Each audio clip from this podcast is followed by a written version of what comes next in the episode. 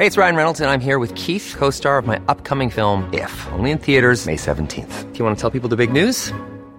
All right, I'll do it. Sign up now and you'll get unlimited for $15 a month and 6 months of Paramount Plus Essential Plan on us. MintMobile.com/switch.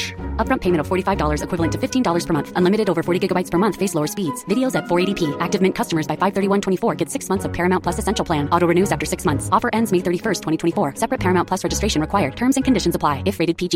Ryan Reynolds here from Mint Mobile. With the price of just about everything going up during inflation, we thought we'd bring our prices down. So to help us, we brought in a reverse auctioneer, which is apparently a thing. Mint Mobile Unlimited Premium Wireless. How to get 30, 30, how to get 30, how to get 20, 20, 20, how to get 20, 20, how to get 15, 15, 15, 15, just $15 a month? Sold! Give it a try at mintmobile.com/switch. $45 up front for 3 months plus taxes and fees. Promoting for new customers for limited time. Unlimited more than 40 gigabytes per month. Slows full terms at mintmobile.com. Hiring for your small business? If you're not looking for professionals on LinkedIn, you're looking in the wrong place. That's like looking for your car keys in a fish tank. LinkedIn helps you hire professionals you can't find anywhere else, even those who aren't actively searching for a new job but might be open to the perfect role. In a given month, over 70% of LinkedIn users don't even visit other leading job sites. So start looking in the right place. With LinkedIn, you can hire professionals like a professional. Post your free job on linkedin.com/people today. صفحه 294. Hey, I'm Ryan Reynolds. Recently, I asked Mint Mobile's legal team if big wireless companies are allowed to raise prices due to inflation. They said yes. And then when I asked if raising prices technically violates those onerous two-year contracts, they said, "What the f*** are you talking about, you insane Hollywood ass!" So to recap, we're cutting the price of Mint Unlimited from $30 a month to just $15 a month. Give it a try at mintmobile.com/switch. $45 up front for 3 months plus taxes and fees. Promo rate for new customers for limited time. Unlimited more than 40 gigabytes per month. Slows full terms at mintmobile.com. I'm Sandra, and I'm just the professional your small business was looking for. But you didn't hire me because you didn't use LinkedIn Jobs. LinkedIn has professionals you can't find anywhere else, including those who aren't actively looking for a new job, but might be open to the perfect role, like me. In a given month, over 70% of LinkedIn users don't visit other leading job sites. So if you're not looking on LinkedIn, you'll miss out on great candidates like Sandra. Start hiring professionals like a professional. Post your free job on linkedin.com/people today.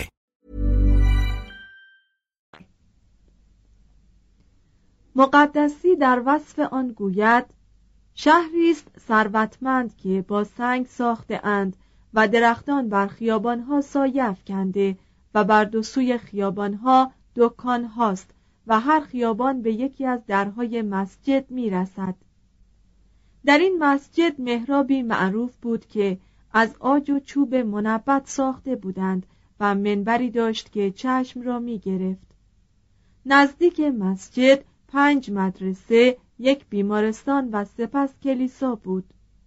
یعقوبی به سال 278 هجری قمری 891 میلادی گوید: حمص از شهرهای بزرگ شام است. و استخری به سال 339 هجری قمری 950 میلادی گوید: تقریبا همه خیابانها و بازارهای آن سنگ فرش است. مقدسی گوید: زنان آن جمالی خیره کننده و پوستی ظریف دارند. وقتی دولت اسلامی به سوی شرق بست یافت، لازم می نمود که پایتخت به مرکز ولایات متصرفی نزدیکتر از مکه یا بیت المقدس باشد و این بسیار به جا بود که بنی امیه دمشق را پایتخت خود کردند. این شهر هنگام فتح عرب تاریخی کهن داشت و تلاقی 5 نهر آنجا را به حق بهشت شرق کرده بود. از این نهرها 100 برکه، 100 حمام عمومی و 120,000 بستان آب می گرفت. این نهرها آنگاه به طرف مغرب به سوی دره بنفشه که 18 کیلومتر درازا و 5 کیلومتر پهنا داشت جریان می یافت. ادریسی درباره دمشق گوید: از همه شهرهای خدا شام خوشموقعتر و خوشهواتر و پرآبتر و خوشخاکتر و پرمیوه‌تر و حاصلخیزتر و ثروتمندتر است و سپاه بیشتر دارد. در قلب شهری با 140,000 جمعیت قصر خلافت به چشم می رسید. این قصر را معاویه اول بنیاد کرده بود. از مرمر و طلا می درخشید و موزاییک های صحن و دیوارهایش جلوه خیره کننده داشت و هوای آن از آب جاری برکه ها و آبشارها پاکیزه می شد.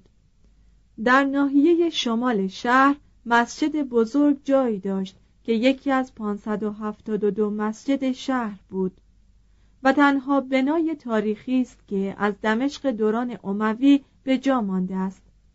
محل مسجد در عصر رومیان یک معبد یوپیتر بود که تئودوسیوس اول بر ویرانه‌های آن کلیسای یحیای تعمید دهنده را بنیاد کرد. 379 میلادی ولید اول خلیفه اموی در حدود سال 86 هجری قمری 705 میلادی به مسیحیان پیشنهاد کرد کلیسا را به مسجد مبدل کند. در عوض به آنها هر کجا که خواسته باشند زمین و لوازم بنا بدهد تا کلیسایی بنیاد کنند. ولی مسیحیان راضی نشدند و وی را از عواقب آن بیم دادند و گفتند در کتاب‌های قدیم هست که هر که این کلیسا را ویران کند خفه خواهد شد. ولید به گفتارشان اعتنایی نکرد و با دست خود ویرانی کلیسا را آغاز کرد. به گفته مورخان مدت 7 سال مالیات زمین را در همه قلمرو دولت برای ساختمان این مسجد اختصاص داد و این به جز آن مالیات فراوان بود که به مسیحیان داد تا کلیسای دیگر بسازند.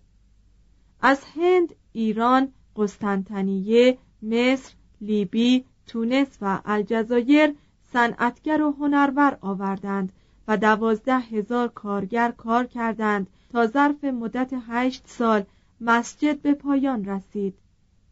به اتفاق جهانگردان مسلمان این مسجد مجلل‌ترین بنای قلمرو اسلام است و به نظر مهدی و مأمون خلفای عباسی که امویان و دمشق را دوست نداشتند در همه جهان بنای دیگری همسنگ آن نبود.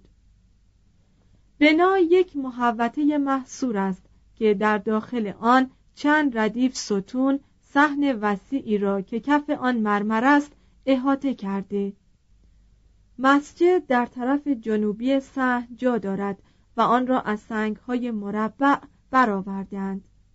بر فراز آن 4 مناره است که یکی از آنها قدیمترین مناره تاریخ اسلام است.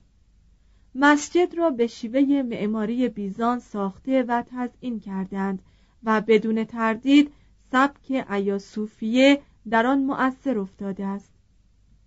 سقف را به وسیله صفحات سرب به گنبد که قطر آن 15 متر است پیوستند. در داخل مسجد که طول آن 130 متر است 2 ردیف ستون از مرمر سفید محوطه را از راهروها جدا می کند. سرستونها را به شیوه کرنتی تراشیده و به طلا تزئین کرده اند. بالای ستونها طاقهای مدور یا نعلی است و این نخستین طاقهای نعلی است که در دیار اسلام ساخته اند. توضیح حاشیه: قدیمترین شکل طاق نعلی در معبدی در قرن 2 قبل از میلاد در ناسیک هندوستان ساخته شده است. از این سبک در کلیسای نصیبین در بین‌النهرین استفاده شده است. 359 میلادی. ادامه متن. کف مسجد موزاییک است و روی آن فرش انداخته اند. دیوارها نیز به موزاییک مرمر الوان و کاشی میناکاری تزئین شده است. در داخل مسجد 6 دیوار مرمرین هست که محوطه را به ایوانهایی تقسیم می کند. در یکی از دیوارها که رو به مکه دارد محرابی مرصع به طلا و نقره و سنگ‌های گرانقدر هست. نور مسجد از 74 پنجره شیشه الوان و 12,000 قندیل تأمین می شود. یکی از جهانگردان در وصف مسجد گوید: اگر یکی از اهل خرد 1 سال بدانجا رود، هر روز نکته تازه خواهد آموخت. توضیح حاشیه: عبارت از مقدسی است. در متن انگلیسی 100 سال آمده، ولی درست همان 1 سال است. مترجم. ادامه متن. یکی از سفرای یونان که اجازه ورود به مسجد یافته بود، به همراهان خود گفت: من با شیوخ مجلس سنا گفته بودم که به زودی قدرت اعراب به آخر می رسد، ولی اکنون می بینم بناهای خود را چگونه ساخته اند و یقین می دانم که قدرتشان زمانی دراز دوام خواهد داشت. توضیح حاشیه: مسجد بزرگ دمشق در 1069 میلادی از حریق آسیب دید. دوباره تعمیر شد، اما در 1400 میلادی توسط تیمور گورکانی چنان سوخته شد که با خاک یکسان گردید. آنگاه از نو ساخته شد و در 1894 میلادی باز دچار حریق شد و به شدت آسیب دید. از آن پس گچ و آهک جای تزئینات قرون وسطایی را گرفت. بر یکی از دیوارهای مسجد هنوز کتیبه‌ای دیده می شود که بر سردر کلیسای مسیحی قرار داشت و به هنگام ساختن مسجد از میان نرفت. عبارت کتیبه این است: ای عیسی، ملک تو پایدار است و ملکوتت تا ابد برقرار. ادامه متن. کسی که از دمشق به جانب شمال رود، پس از عبور از صحرا بر ساحل فرات به رقه، اقامتگاه موسمی هارون الرشید، و پس از عبور از دجله به موصل میرسد. در مسافت قابل ملاحظه‌ای از آن، در ناحیه شمال خاوری شهر تبریز است که پس از دورانی که از آن گفتگو می‌کنیم به اوج جلال رسید، و در ناحیه مشرق شهر تهران است که در آن هنگام دهکده کوچکی بیش نبود. پس از آن دامغان و بعد در مشرق دریای خزر گرگان است که در قرن 10 میلادی مرکز یکی از ولایت‌های اسلامی بود و به امیران روشنفکر خود اشتهار داشت. معروفتر از همه شمس المعالی قابوس، شاعر و دانشور بود که ابن سینا را به دربار خویش گرامی داشت و هم او مقبره‌ای به شکل یک برج ضخیم به جا نهاده که 52 متر بلندی دارد و به نام گنبد قابوس معروف است. این تنها بنایی است که از گرگان، شهری که به دوران قابوس به اوج رفاه و کثرت جمعیت رسیده بود، به جا مانده است. در راه شمالی که از گرگان به طرف مشرق می رود، شهر نیشابور است که نام آن با شعر خیام بر زبانها می رود. پس از آن مشهد، شهر مقدس مسلمانان شیعه، و بعد مرو است که وقتی مرکز یکی از ولایت‌های بزرگ بود. آنگاه بخارا و سمرقند است که معمولاً از دسترس مأمورین وصول مالیات دور بود. بر رشته کوه جنوبی شهر غزنه است که شاعران درباره قصرهای مجلل محمود در آنجا و برج‌های بلند شهر که سر بر آسمان می‌سود سخنها گفته‌اند. هنوز هم برج پیروزی که سلطان محمود بنا کرده و برج مسعود دوم که از آن هم زیباتر است در آنجا به پاست. اگر کسی در قرن 11 از این ناحیه به طرف غرب می‌رفت، به عده زیادی از شهرهای معتبر ایران بر می‌خورد.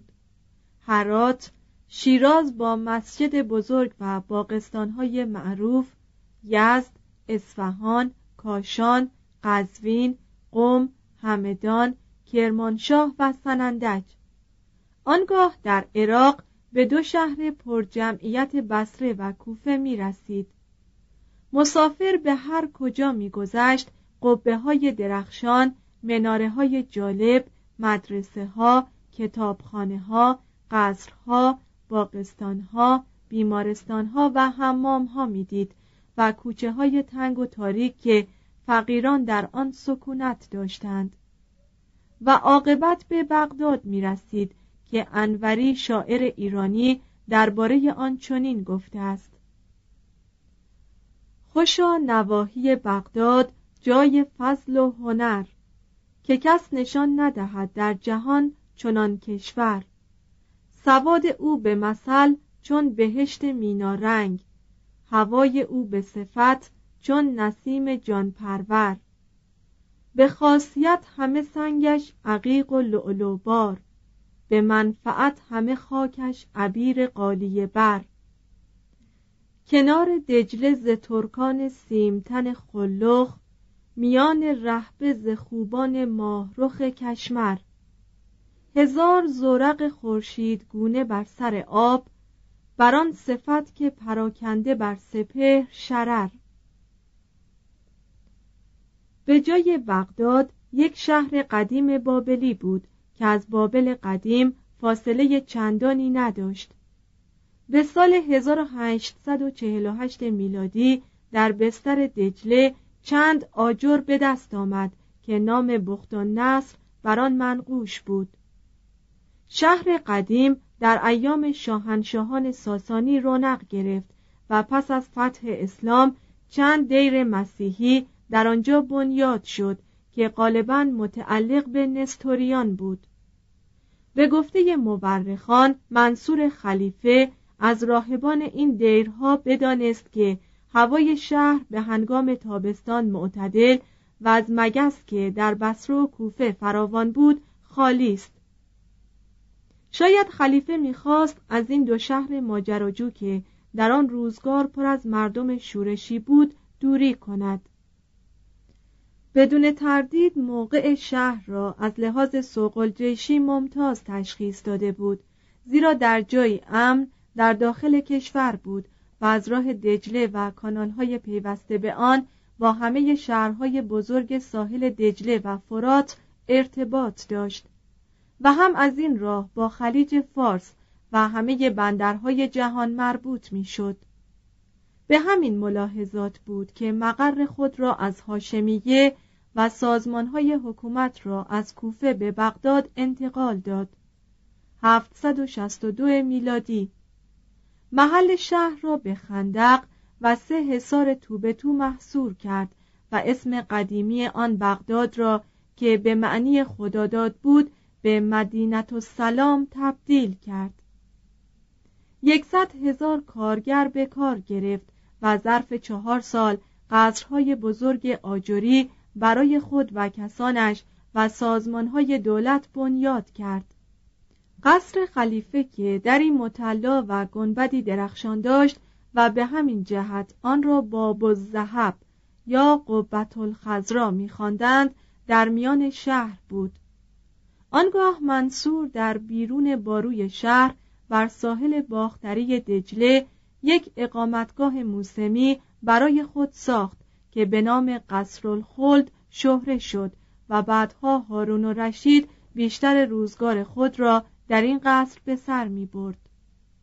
کسی که در این شهر اقامت داشت از پنجره آن صدها کشتی را توانست دید که بارهای خود را که از یک نیمه جهان آن روز آورده بودند بر سنگ فرش‌های ساحل رود خالی می‌کنند. Want to get a chiseled look in the jawline? Sculpt and shape your jawline with added volume from Juvederm Volux XC. Juvederm Volux XC is an injectable gel specifically designed to be robust enough to improve moderate to severe loss of jawline definition. And it is the first and only hyaluronic acid filler approved for the jawline. Add volume to your jawline for a chiseled look with Juvederm Volux XC. For important safety information and to find a licensed specialist, visit Juvederm.com. That's JUVEDERM.com. Not for people with severe allergic reactions, allergies to lidocaine, or the proteins used in Juvederm. Common side effects include injection site redness, swelling, pain, tenderness, firmness, lumps, bumps, bruising, discoloration, or itching. There's a risk of unintentional injection into a blood vessel, which can cause vision abnormalities, blindness, stroke, temporary scabs, or scarring. Talk to a licensed specialist to find out if it's right for you. Visit Juvederm.com. That's Juvederm.com. به سال 151 هجری قمری 768 میلادی منصور بر ساحل شرقی یا ایرانی دجله قصری و مسجدی بساخت تا پسرش مهدی کاخی مستقل داشته باشد. به زودی اطراف این دو بنا محله زیبایی به نام رصافه پدید آمد و دو پل که بر قایق‌ها استوار بود و آن را به شهر مدور ارتباط می‌داد. غالب خلفایی که پس از هارون آمدند در این محله به سر می‌بردند و چیزی نگذشت که رصافه به وسعت و ثروت از شهر منصور پیشی گرفت. پس از هارون و رشید وقتی می‌گفتند بغداد، رصافه را منظور داشتند. در رصافه برای جلوگیری از سوزش آفتاب خیابانها را تنگ و پیچا پیچ کرده بودند. این خیابانها از قصر خلیفه تا محلات ثروتمند امتداد داشتند و دو جانب آنها دکانهای شلوغ بود. هر دسته از صنعتگران خیابان یا بازار خاصی داشتند. اینجا کوی عطر فروشان، آنجا کوی سبد بافان و کمی دورتر مفتول سازان و همچنین کوی صرافان و بزازان و کتاب فروشان و کویهای دیگر بود. بالا و پشت دکانها خانه های مردم بود که به جز خانه ثروتمندان تقریبا همه از خشت بود و مادام که صاحب آن زنده بود به پا می ماند و پس از او چندان دوامی نداشت. از جمعیت شهر آمار قابل اعتمادی نداریم. به احتمال قوی 800,000 بوده است، ولی بعضی مورخان 2,000,000 برآورد کرده اند. شمار جمعیت هرچه بود، بغداد در قرن دهم میلادی علل اطلاق بزرگترین شهر جهان به شمار می رفت. البته قسطنطنیه را از این میانه استثناء توان کرد. در شهر محله خاص مسیحیان بود که در آنجا انبوه بودند و کلیساها و دیرها و مدرسه داشتند. نستوریان، پیروان مذهب وحدت طبیعت و اصیل آیینان عبادتگاه‌های مخصوص خود داشتند. هارون مسجدی را که منصور ساخته بود توسعه داد.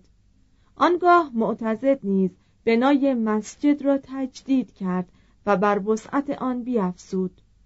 بدون تردید صدها مسجد بنا شده بود تا مردم شهر در آنجا عبادت کنند. در همان اثنا که فقیران از محنت زندگی رنجبار به نعیم دنیای دیگر خوشدل بودند، اغنیا در همین دنیا از نعیم بهشت بهره ور می شدند. در بغداد و نزدیک آن صدها قصر مجلل و ویلا بنا شده بود. کاخها از بیرون ساده می نمود، ولی درون آن همه لاجورد و طلا بود. چیزی از جلال این قصرها را از وصف باور نکردنی که ابوالفدا آورده توان دریافت که گوید در قصر خلیفه به بغداد 22,000 قالی گسترده و به دیوارها 38,000 فرشینه و 12,500 قواره پارچه ابریشمین آویخته بودند. قصرهای خلیفه و خاندان وی و مسکن وزیر و رؤسای دیوانهای دولتی در بغداد شرقی مساحت 2,589,990 متر مربع را گرفته بود. از دوران جعفر برمکی که در ناحیه جنوب شرقی شهر قصری مجلل برای خود ساخت و همان سبب هلاک وی بود، مهاجرت طبقه ثروتمند به این ناحیه آغاز شد. جعفر که میخواست از بدخیالی هارون بپرهیزد، این قصر را به مأمون هدیه کرد و هارون هدیه را برای پسر خود پذیرفت. ولی جعفر تا زنده بود در قصر جعفری اقامت داشت و سرخوش بود. وقتی قصرهای منصور و هارون رو به خرابی نهاد، به جای آن قصرهای تازه بنیاد کردند. معتضد 400,000 دینار در حدود 1,900,000 دلار به بنای قصر ثریا خرج کرد. 279 هجری قمری، 892 میلادی. اگر به یاد بیاوریم که در طویله های این قصر 9,000 شتر و استر بود، وسعت آن را حدس توانیم زد. مکتفی در جوار قصر ثریا قصر تاج را بنیاد کرد. 290 هجری قمری، 902 میلادی، که بنا و باغستان‌های آن در مساحت 23 میلیون متر مربع گسترده بود. مقتدر قصر بهوه شجره را بنیاد کرد و این نام از آن یافت که در برکه باغ قصر درختی از طلا و نقره بپا کرده بودند که بر شاخها و برگهای سیمین آن پرندگان نقره به تعبیه مکانیکی نغمه می‌خواندند. سلاطین آل بویه از همه خلفا پیشی گرفتند و 13 میلیون درهم به بنای قصر معزیه خرج کردند. بدین سان قصرها مکرر و جلال آن افزون شد تا آنجا که وقتی مقتدر به سال 305 هجری قمری 917 میلادی سفیران یونان را پذیرفت، آنان از قصرهای خلیفه و دیوانهای حکومت که جمعاً 33 قصر بود و ایوانهای آن ستونهای مرمری داشت، از آن همه قالی و پارچه زربفت که بر زمین گسترده و به دیوارها آویخته بود و شمار آنها را کسی نمی‌دانست، از صدها سوار با لباسهای براق که زینهای اسبشان از نقره بود و غاشیه زردوزی و نقره دوزی داشت، از آن همه حیوان وحشی و اهلی که در باغستان‌های قصر خلیفه بود و از قایق‌های خاص خلیفه که به جلال از قصرها کمتر نبود و به انتظار هوس خلیفه بر دجله می‌رفت، به حیرت افتادند. طبقه نخبه در میان نعیم فراوان با تجمل و سرگرمی و اضطراب و دسیسه میزیست.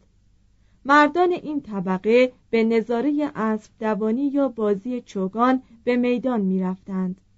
شراب کهنسال حرام می نوشیدند و آذوقه‌ای که از اقصای کشور به قیمت گران خریداری شده بود می خوردند. آنها و زنانشان لباس ابریشم رنگارنگ زردوزی و نقره‌دوزی می پوشیدند. به لباس و مو و ریش خود عطر می زدند و بوی خوش عنبر و کندر استشمام می کردند و سر و گوش و گردن و دست و ساق خود را به زیورهای گرانبها می آراستند. شاعری ضمن تغزل درباره دختری گوید که صدای خلخال معشوق عقلش را ربوده است. معمولاً زنان در اجتماعات مردان حضور نمی یافتند. به جای آنها شاعران و مطربان و دلقکان بودند و بدون تردید از عشق نیز گفتگوها داشتند و کنیزکان زیبا با رقص خود دل از مردان می رو بودند. در اجتماعاتی که موقرتر از این بود، مردم به شعر شاعران یا آیه های قرآن گوش فرامی داشتند و بعضی ها مانند اخوان و صفا انجمن‌های فلسفی پدید آورده بودند. مورخان از انجمنی سخن می‌گویند که در حدود سال 174 هجری قمری 790 میلادی به پا بوده و 10 عضو داشته که یکی سنی و دیگری شیعه و 3 خارجی و 4 مانوی و دیگری شاعری غزلسرا و آن یکی فیلسوف و 4 دیگر مسیحی و یهودی و سابعی و زردشتی بوده اند. به گفته مورخان اجتماعات اینان با ملایمت و مزاح شیرین و بحث آرام و ادب و احترام قرین بوده است. توان گفت که جامعه اسلامی روی هم رفته دارای آداب معاشرت تا حدود امکان عالی بود. بدون تردید مشرق زمین از زمان کوروش تا لی هونگ چانگ در کار ادب و ظرافت از غرب سبق برده است. از نشانه‌های اوج و رونق زندگی بغداد این بود که همه هنرهای مجاز، یعنی آنها که در اسلام حرام نبود، مورد حمایت بود. مدرسه‌های ابتدایی و متوسطه فراوان و نغمه شاعران در فضا طنین افکن بود. مورخان از زندگی طبقه پایین چندان سخن نگفته اند. به حدس میتوان گفت که آنها با تلاش و رنج خود این سازمان مجلل اجتماعی را برپا نگاه داشته بودند. در همان اثنا که ثروتمندان به ادبیات و هنر و فلسفه و علوم سرگرم بودند، عامه ساده‌لوح در خیابانها به مطربان گوش فرامی داشتند یا عود می نواختند و نغمه های مخصوص خود را می خواندند. گاه و بیگاه موکب عروسی می گذشت و حال و هوای خیابان را صفایی می داد. مردم در ایام عید به دیدار یکدیگر می رفتند. هدیه ها مبادله می کردند و طبعاً به قیمت هدیه هایی که داده و گرفته می شد توجه داشتند. در این گونه روزها با اشتهایی تیزتر از کسانی که بشقابشان طلا بود غذا می خوردند. حتی شخص فقیر از جلال خلیفه و شکوه مسجد بی بهره نبود و درهمی چند از دینارهای مالیاتی که به بغداد می رسید نصیب او می شد. سرفراز قدم می زد. می بالید که فرزند پایتخت بزرگ است و در عمق خاطر خویشتن را در شمار بزرگان و حکم فرمایان جهان می پنداشت.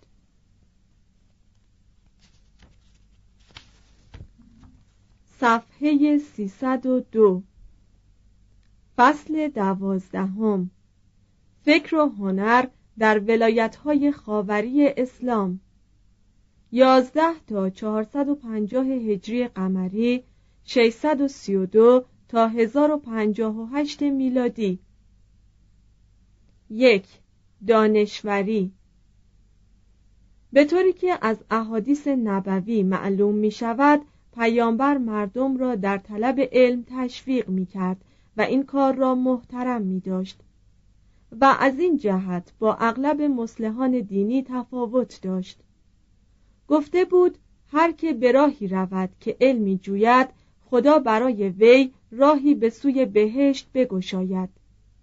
مرکب عالمان دانا را با خون شهیدان وزن کنند و مرکب عالمان از خون شهیدان برتر باشد. ارتباط مسلمین با فرهنگ یونانی دیار شام حس رقابت علمی یونان را در ایشان برانگیخت و چیزی نگذشت که در قلمرو اسلام دانشور و شاعر مقامی ممتاز به دست آوردند.